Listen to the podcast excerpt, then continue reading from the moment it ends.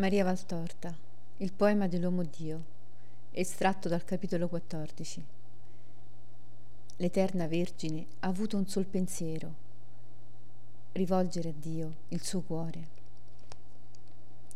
Dice Gesù, il sommo sacerdote aveva detto, cammina in mia presenza e sii perfetta il sommo sacerdote non sapeva che parlava la donna solo a Dio inferiore in perfezione, ma parlava in nome di Dio e perciò sacro era il suo ordine.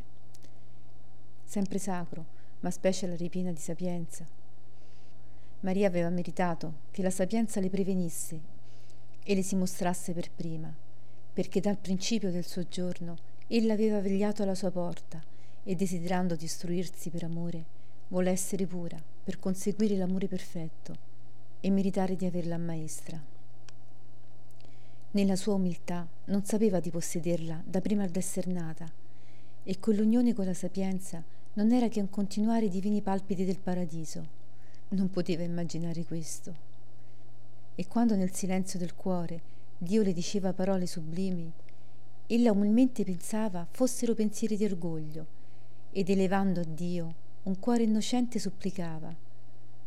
Pietà della tua serva, Signore.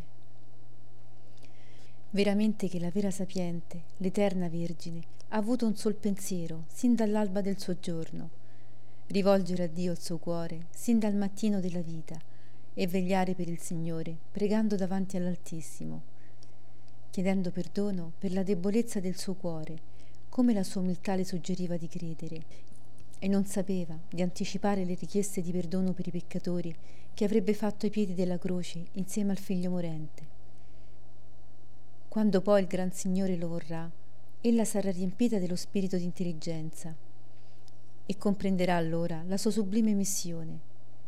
Per ora non è che una pargola che nella pace sacra del Tempio allaccia e riallaccia sempre più stretti i suoi conversari, i suoi ricordi con Dio.